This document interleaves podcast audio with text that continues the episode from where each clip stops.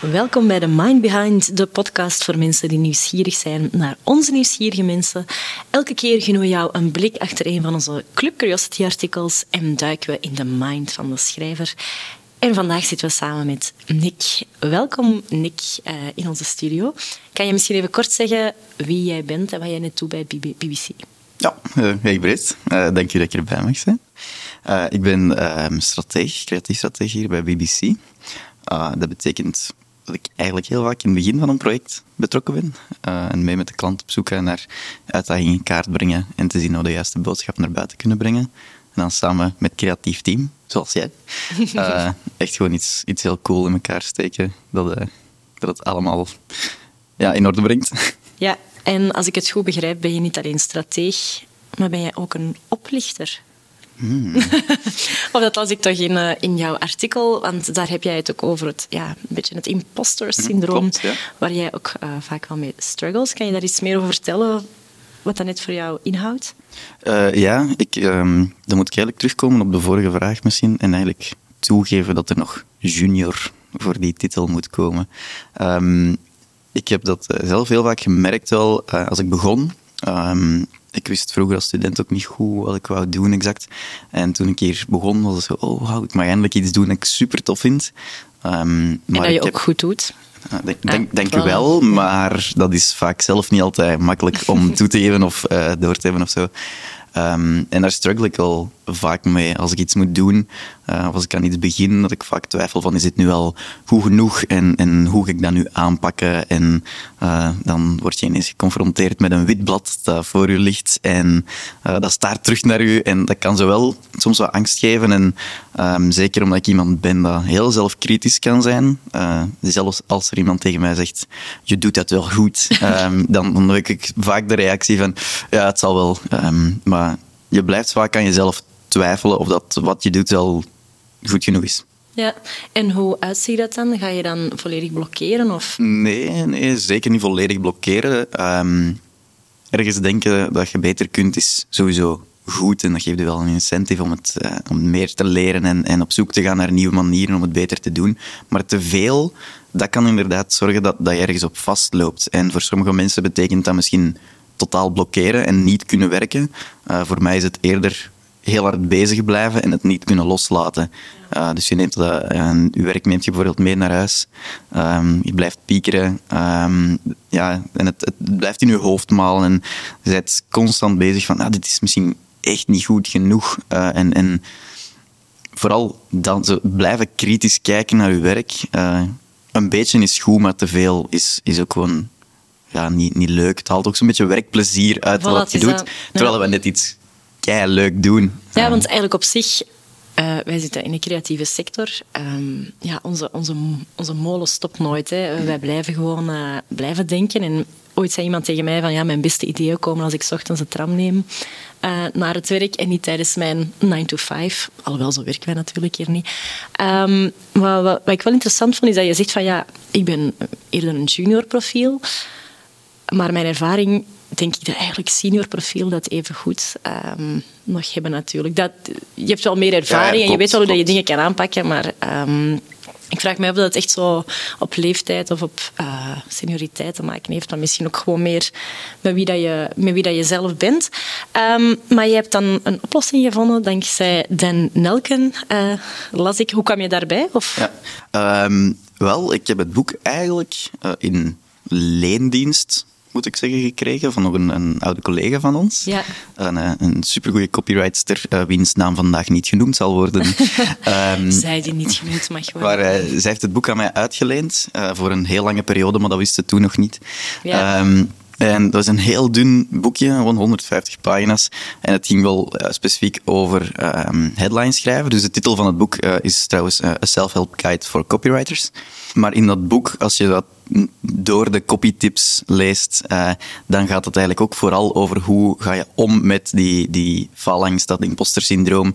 En een van de zaken dat Dan Elken, een, een super ervaren en fantastische uh, creative. Um, een van de zaken dat hij zelf aanhaalt, is dat er geen leeftijd staat op dat gevoel. Ah, ja. hoe senior je ook bent, hoeveel werk je al hebt gepresteerd. Het kan altijd in uw vel kruipen dat je denkt van... Mm, ik, ik ben niet goed genoeg of waar ben ik eigenlijk mee bezig? Ik ben hier de boel aan het bedriegen. En dat willen we niet natuurlijk. um, nee, en kan je misschien... Is er een tip die jij zegt van... Aha, dat is er eentje die ook mensen buiten de creatieve wereld kunnen, kunnen meenemen? Goh, buiten, de, buiten de creatieve wereld, ja, ik denk sowieso voor iedereen er binnenin. Want het, boek gaat in de eerste plaats aan, uh, hij richt zich tot copywriters. Ja, ja. Uh, maar je kan al heel snel breder trekken naar iedereen dat wel met iets creatief bezig is. Maar misschien zelfs ook erbuiten. Mm een van de, van de ja, meest inzichtvolle zaken dat ik zelf vond was dat er meer structuur en proces achter creativiteit zit uh, dan dat de meeste mensen durven toegeven. Uh, vaak, vaak, zijn dat twee tegenstelden van oh, creativiteit en proces, hoe kan dat ooit samengaan? Um, terwijl dat hij net uitlegt van ja, maar nee, onze hersenen die bouwen wel ideeën of die maken associaties op een bepaalde manier en daarvoor ga je door een soort stappenplan. Um, sommige creatievelingen horen dat niet graag en ja, moeten daar dan ook niks mee doen. Als je liever verdwaalt in ideeënland, supergoed. Maar voor, voor mensen zoals ik, dat daar af en toe mee struggelen van... Ik, ik weet het niet en, en ehm, hoe moet ik hier in godsnaam iets goed doen en is wat ik doe wel goed genoeg? Um, dan helpt het om in die stappen te gaan denken. En om te weten van, zelfs met mijn witblad uh, kan ik gewoon stap per stap uh, mijn witblad vullen en dan zal ik wel ineens tot inzicht komen en zien van eigenlijk, ja, is dit zo slecht nog niet. En, en heb ik een soort houvast en een leidraad die mij helpt om niet per se dan het beste idee, maar op zijn minst wel goede ideeën ja, te presenteren. Een idee. Uh, als copywriter zeggen we ook vaak van ja, ja, je volgt je buikgevoel natuurlijk. Um, daarvoor zijn we dan, voor ons goede buikgevoel. Um, maar iemand zei mij ook van ja, om iets te schrijven moet je echt gewoon schrijven. Mhm. Ook al uh, is dat maar een banaal woord, schrijf je gewoon uh, banaan op je blad. Maar wie weet leidt dat wel tot, uh, tot iets meer. En dat is voor, voor mij ook bijvoorbeeld een tool om wel aan de slag te blijven. Want ik kan soms ook, als ik zou willen, drie uur door het raam dagdromen. Maar ja, zo komen er niet veel papieren op papier. Ook al zit dat je wel natuurlijk in gang. Maar ik denk inderdaad die tools, dat dat wel iets heel, iets heel nuttig kan zijn. Um, denk je dat je de enige bent met het imposter syndroom? Nee, nee, nee, zeker niet. Ik heb daar ook al uh, met veel mensen over gepraat. Um, en ik krijg bijna van iedereen eigenlijk de reactie van ah, ik struggle daar zelf ook al mee. Maakt ook opnieuw niet uit of het nu een mede-junior is of iemand die hier al jaren werkt. Iedereen heeft dat wel eens voor dat hij denkt van oh, eigenlijk doen wij allemaal maar wat en proberen we. Um, maar inderdaad, om er ook met mensen over te praten trouwens, dat, dat helpt ook om echt in te zien van de stappen die je wel al hebt gezet. Ik werk hier nu uh, iets meer dan een jaar in, in mijn geval. Ja. Um, het helpt ook om daar zo even bij stil te staan en te zien uh, waar het de ik van een jaar geleden stond tegenover vandaag. Dat is wel een enorm long, verschil. Long, long way. Nee, dat is niet waar. Dus, maar de, de, de, ja, de druk die je zelf oplegt om beter te doen en zo verder. Ehm, dat is voor een stuk oké, maar af en toe ook eens terugkijken en zien uh, wat je wel al gepresteerd hebt. Dat helpt ook om af en toe te kunnen relativeren. Ja, dat denk ik ook. En van die kleine zelfhulpgroepjes, dat je gewoon eens bij elkaar zegt van kijk, ik vind het echt gewoon uh, helemaal niet goed. Wat vind jij ervan? Is even een klankbord, dat kan natuurlijk ook, al, ehm, kan ook al helpen. Ik vraag me ook af, ons dat imposter syndroom binnen de creatieve wereld, komt eigenlijk vanuit de druk die ons wordt opgelegd. Wij, wij struggelen met heel veel deadlines. Alles moet snel, snappy, creatief zijn. Of zou, zou het meer zo onze ego's zijn en we altijd het beste willen presteren? Of misschien ergens tussenin? Uh, ja, vaak zal de realiteit complexer zijn dan, dan A of B. Um, denk inderdaad dat voor een stuk zal afhangen van hoe je als persoon in elkaar zit um, en, en de druk die je zelf daarin oplegt. Maar ja, die deadlines die zijn nu natuurlijk gewoon een deel van onze job. Ja. Um, en soms kan dat ook opnieuw mensen verlammen. Um, maar onder andere een tip in het boek is ook van soms werkt het net stimulerend.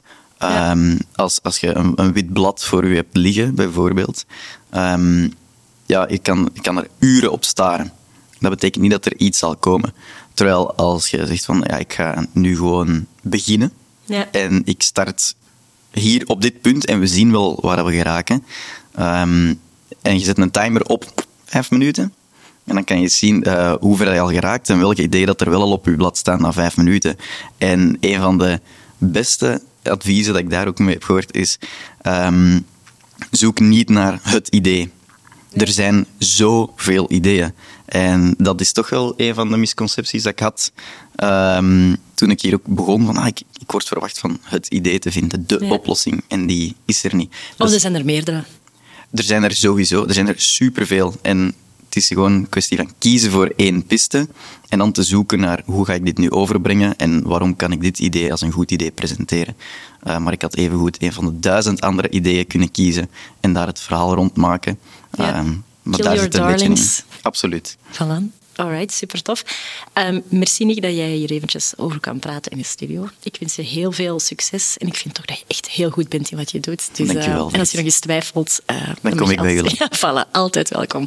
Super, uh, luisteraars, bedankt om weer hier bij The Mind Behind aanwezig te zijn en tot de volgende keer.